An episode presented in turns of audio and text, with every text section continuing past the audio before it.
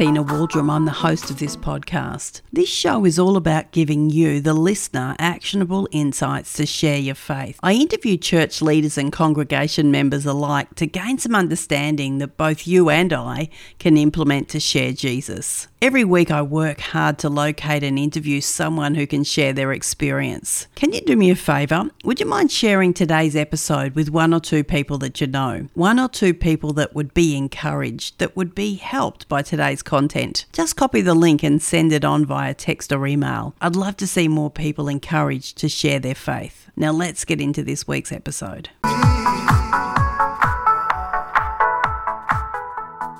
Welcome to the Win Win Evangelism podcast. My name's Tina Waldrom, and today I'm speaking with Adam Low from Propel Network. He is in Brisbane. He is also the Senior Minister of Real Life Christian Church in south of Brisbane, and we are going to be talking about relevance and intercultural mission. So, welcome to you, Adam. Oh, thank you. It's great to be able to be here. Wonderful to have someone from the sunny state of uh, Brisbane. We like it when it is sunny. Uh, not that it has been so much lately.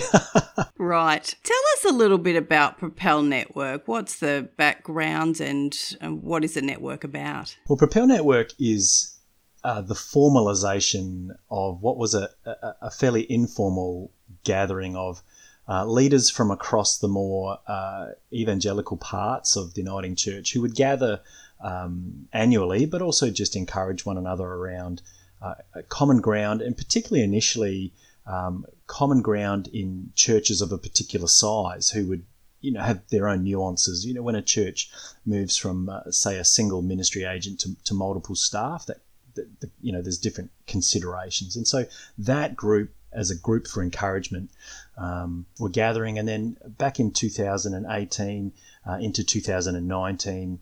Uh, the group formalized uh, as the Propel Network.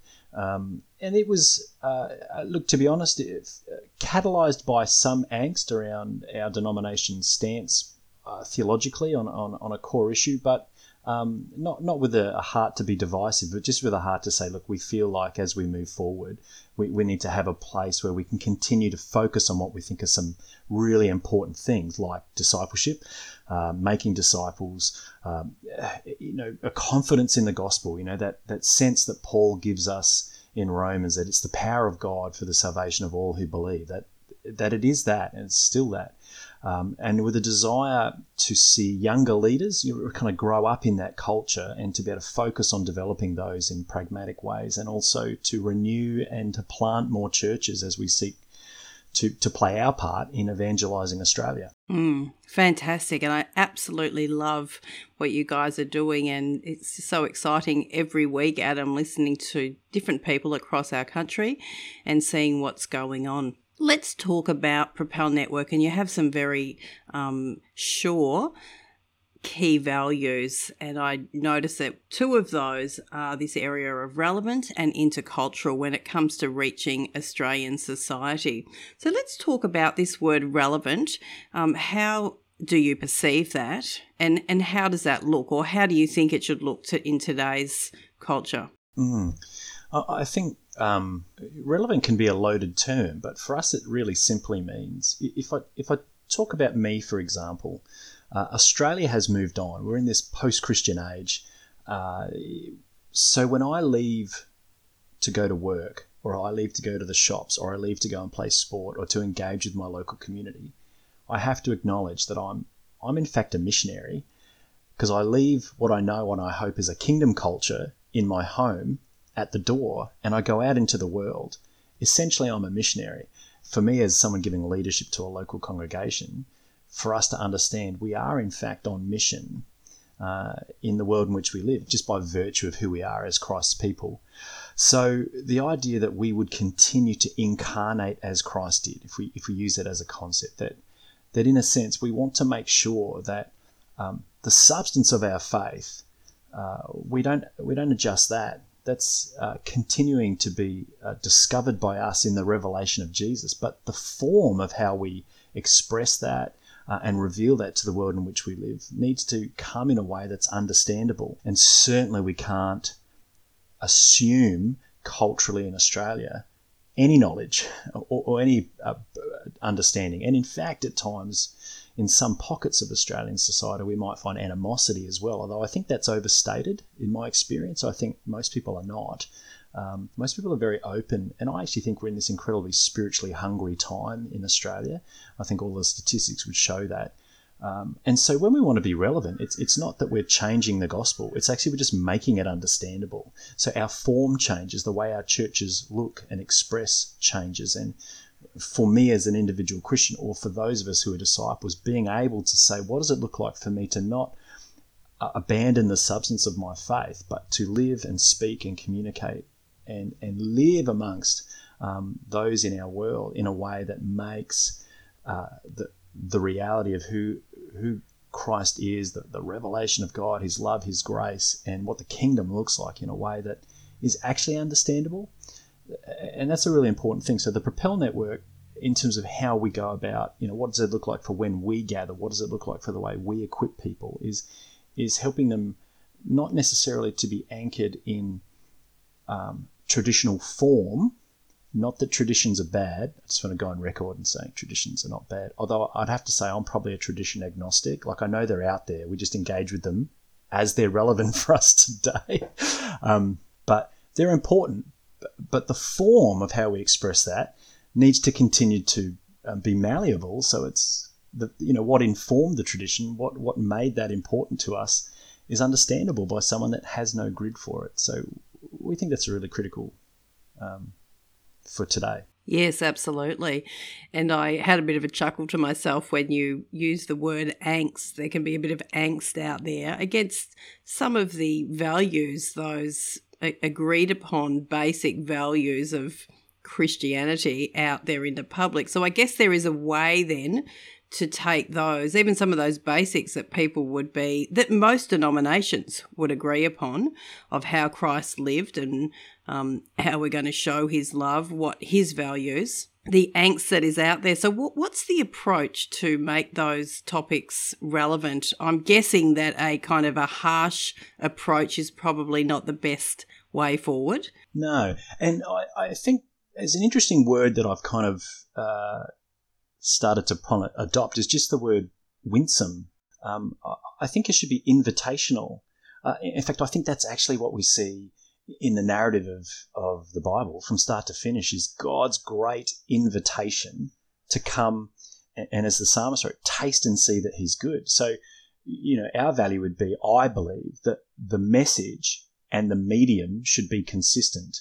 So we can't um, tell people about a loving, gracious God in an unloving, non gracious way. Um, and so uh, I think in, in our uh, learning about how to evangelize well, our learning to help people. Uh, as I think we've, we've well and truly understood in the church, people need to belong before they'll believe. That's actually going to be the journey, that we're prepared to journey with people as they are, knowing that, that God, um, through His Holy Spirit, is able to work as we create helpful environments for that in relationship and communities, able to help people work through what it means to have a, a clearer and clearer, revel, clearer and clearer revelation of Jesus. And so uh, it's not a, a requirement to come to a particular proposition without abandoning what we think is appropriate, say for uh, a Christian leader or, or, for what it means to be involved in you know some kind of pastoral oversight. But that people are free to journey as they go, and that our community can handle that journey with people. So bluntly, um, doing away with expecting non Christians to behave like Christians, uh, being able to walk with people as as they form is a really important thing. And so that sounds messy, but it also sounds like the Acts two church that we read about. It's messy, yeah. And so being able to, I think, have a gracious, winsome, um, inviting approach that that's not about um, re- rebuking people for not yet lining up um, but allowing them to know that as we all stumble forward in growing and learning in the faith, that uh, making space and room for the Holy Spirit to be able to do what the Holy Spirit does in all of us. It kind of goes back to that comment about you know that Christendom age for us in Australia is gone, and yet sometimes I think we structure and and and um, behave in a way that assumes it's still the case, even politically. Like we can get quite political and we can get really political about things, but I don't even know that that's always helpful um, in the scheme of things. Uh, we're on the margins, reaching out to the masses. I think that's where we're at. Agree 100%. I'm almost just jumping with joy listening to you uh, talking there. It kind of makes me ask the question, though, Adam, for us to take this approach that is more relevant, that is more gracious, not doing away with what we believe and we hold dear to, but going on the journey with people. What are some other things that you feel that we will need to, as individuals and churches, get rid of or let go of? What are the, some of those mindsets? You've mentioned a couple of them, but what other things do we need to let go of?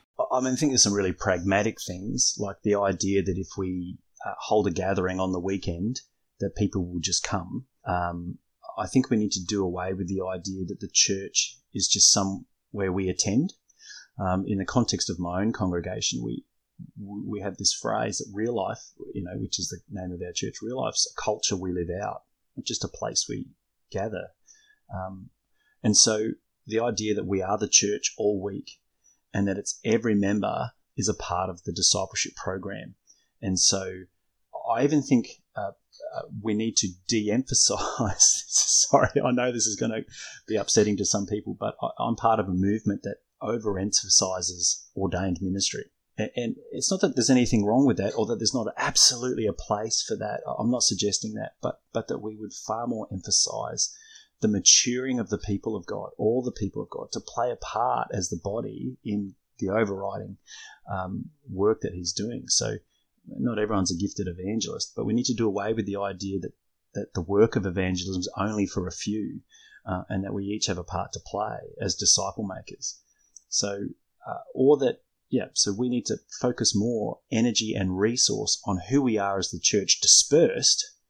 Uh, that's not to say we don't need to put energy into who we are when we're gathered as a part of our mission, as a part of our gathering and of building up the body. That's important too. But, but you know, if you think about the average church budget and how much money and resource goes into what produces an hour to two hours of, of an experience on a weekend versus the energy and resource that goes into who we are all week to be Christ's people in our workplaces, schools, universities, um, social communi- communities, and neighbourhoods. I, I, think there's some continued need to, for the church to do away with that. So that people who are Christians who've already started to embrace this really well don't feel disenfranchised from the church. They feel like, no, no, I'm, I'm part of the church. I don't have to be either or. I can be both and. I, I think it's a really critical thing to, to pick up. Um, and, and certainly in my own denomination, um, I think the, the, emphasis on discipleship over a number of years, over, over, an extended period of time, has, has diminished significantly. And I'm actually heartened at the moment. I've just come out of uh, certainly a state gathering uh, within the Uniting Church in my state where it's it's been more front and centre uh, uh as a conversation piece to be resourced, and it's been encouraging. And I think we need more of that. Yes, absolutely. Absolutely. Amen. And there's a lot of discussion now about this, Adam, about moving back to discipleship and how that looks. Everybody on mission. I guess that was the language we used years ago. Everybody is on mission, but now it's really moved to this discipleship language and process from the beginning uh, through to the end. What does it mean to for you? Let's just talk about you, Adam, in your local area um, when you're out with your neighbours, how do you continue to stay relevant? Maybe you can think of something where the culture is so completely different. How do you hold fast to some of those things that you yourself believe that are completely black and white to your community that you live in?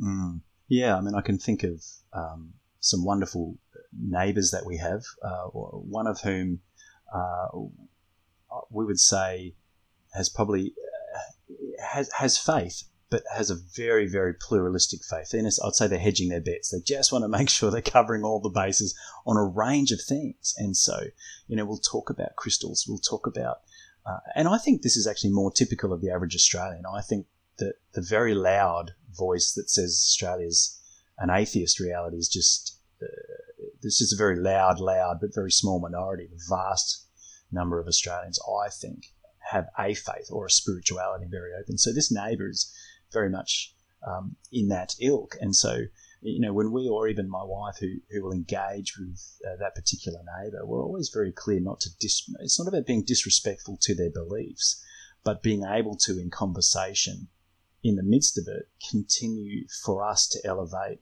and demonstrate the impact of, a, of the Christian faith, the faith following Jesus, what that looks like. In that particular um, dynamic for our neighbour, they're not opposed to that. In fact, it actually brings great respect, and, and our neighbour knows what, what we do. My wife is also a pastor, and uh, they know what we do. And because of the nature of the relationship, the loving and the accepting, and the support, so when they struggle, we come in and we support. When there's opportunities for us to be good neighbours and good friends, we, we do what we can to do that. But it's never about saying um, watering down our statement of belief in conversation where that's relevant.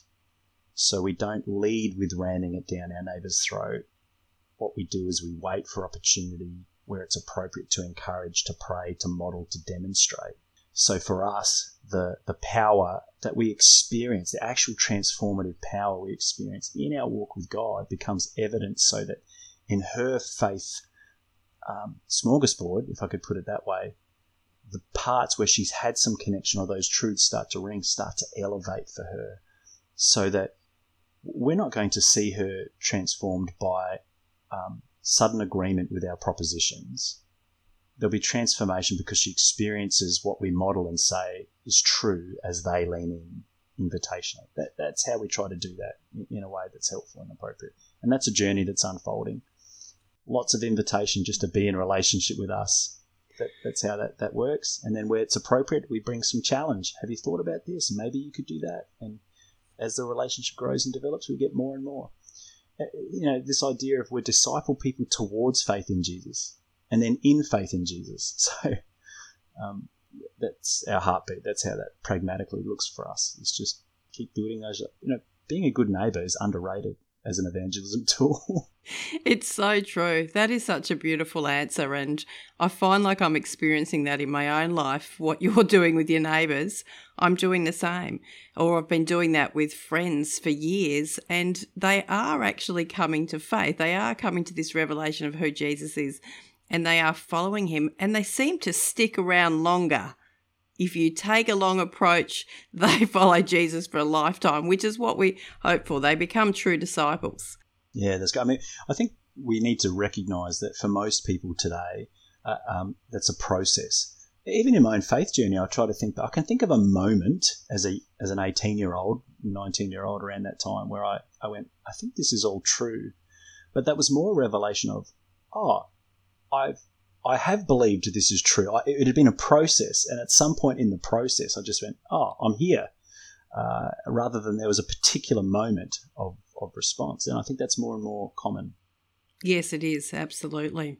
Let's talk about this other issue or this other key value that Propel Network have around intercultural. So I noticed that you use the word intercultural and not multicultural. Let's talk a little bit about that and how that impacts us on reaching Australian society. Yeah, sure. I mean, again, Australia, you know, very much one of the most multicultural. Uh, I mean, you know, the typical uh, I, I, I, was really privileged to do some study um, at Fuller Seminary in California. And so when I'd go to the intensives, I'd be in this international classroom with people from all around the place. And they'd say, So tell us a typically Australian food. And you're kind of a bit like, Well, what's that? I don't know, because all the stuff I eat is like Italian or Asian or, or, what, you know what I mean? So as, as a little insight into just how long and, and how, you know, um, flavored by this um, melting pot of cultures that we get to enjoy. So vibrant in Australia. So for us, certainly in the Propel Network, very deliberate choice of the word intercultural because when we talk multicultural, I mean, that's great. Um, but what it can mean, doesn't always mean, what it can mean is just lots of monocultures never really engaging. And so in our mission, what we want to do is recognize that we're better together and, and that uh, as we develop training programs, as we develop um, emphases for, for moving into effective ministry, to recognize there's a, there is a richness for engaging and receiving from the cultural diversity, particularly in the Christian faith. Um, you know, uh, Australia is a part of Western Christianity, which is in decline, sadly, uh, in the you know nor- in the northern hemisphere, and of course for us. But where we see great, incredible growth is south and east of the equator um, in, in, places like Asia or South America and uh, and even Africa. And so being able to recognize that that actually what our praxis should be as informed by those kinds of cultural realities, even as we experience them in our locality here in Australia, uh, as anything else. There's such a richness there, and so what we're wanting to make sure we do is not not stimulate just more monocultural realities, but um, as we engage with Australia at large, is to recognise the richness of that. And the other thing I would say is that we also find that there are second, third, fourth generation cultural communities where you have um, the, the, you know the children, the grandchildren, the great grandchildren of people who who emigrated at some point, or um, and, and and they're not they're not the same as you know like well I'm I don't know I could pick on an ethnicity, but you know I, I don't particularly identify holistically as you know the ethnicity that my family came. I'm now you know second, third, fourth generation in, so I'm not abandoning that. But what does it look like for them who actually um, have more experience culturally of the melting pot we live in rather than the monoculture they're from. So how do we make sure we don't dismiss that? Um, yeah, there's a there's a gentleman called Ritzer who wrote a book called the the globalization of nothing, and uh, one of the things he talks about in there is this idea that you know we see what, what I'm going to call macro culture. You know, you can you can buy Coca Cola in every country in the world, kind of thing. Like we see globalization, the internet's made that far more possible. So we see global culture. That the risk is is that that culture, and we can be just as guilty of this in the church, steamrolls all these micro cultures that are rich and vibrant. And so, how do we make sure that in our discipleship we're actually allowing the, the kingdom of the kingdom culture to inform and infuse those cultures rather than steamroll it in a you know west an Australian Western view. So uh, that's part of what that's about for us is really wanting to embody that.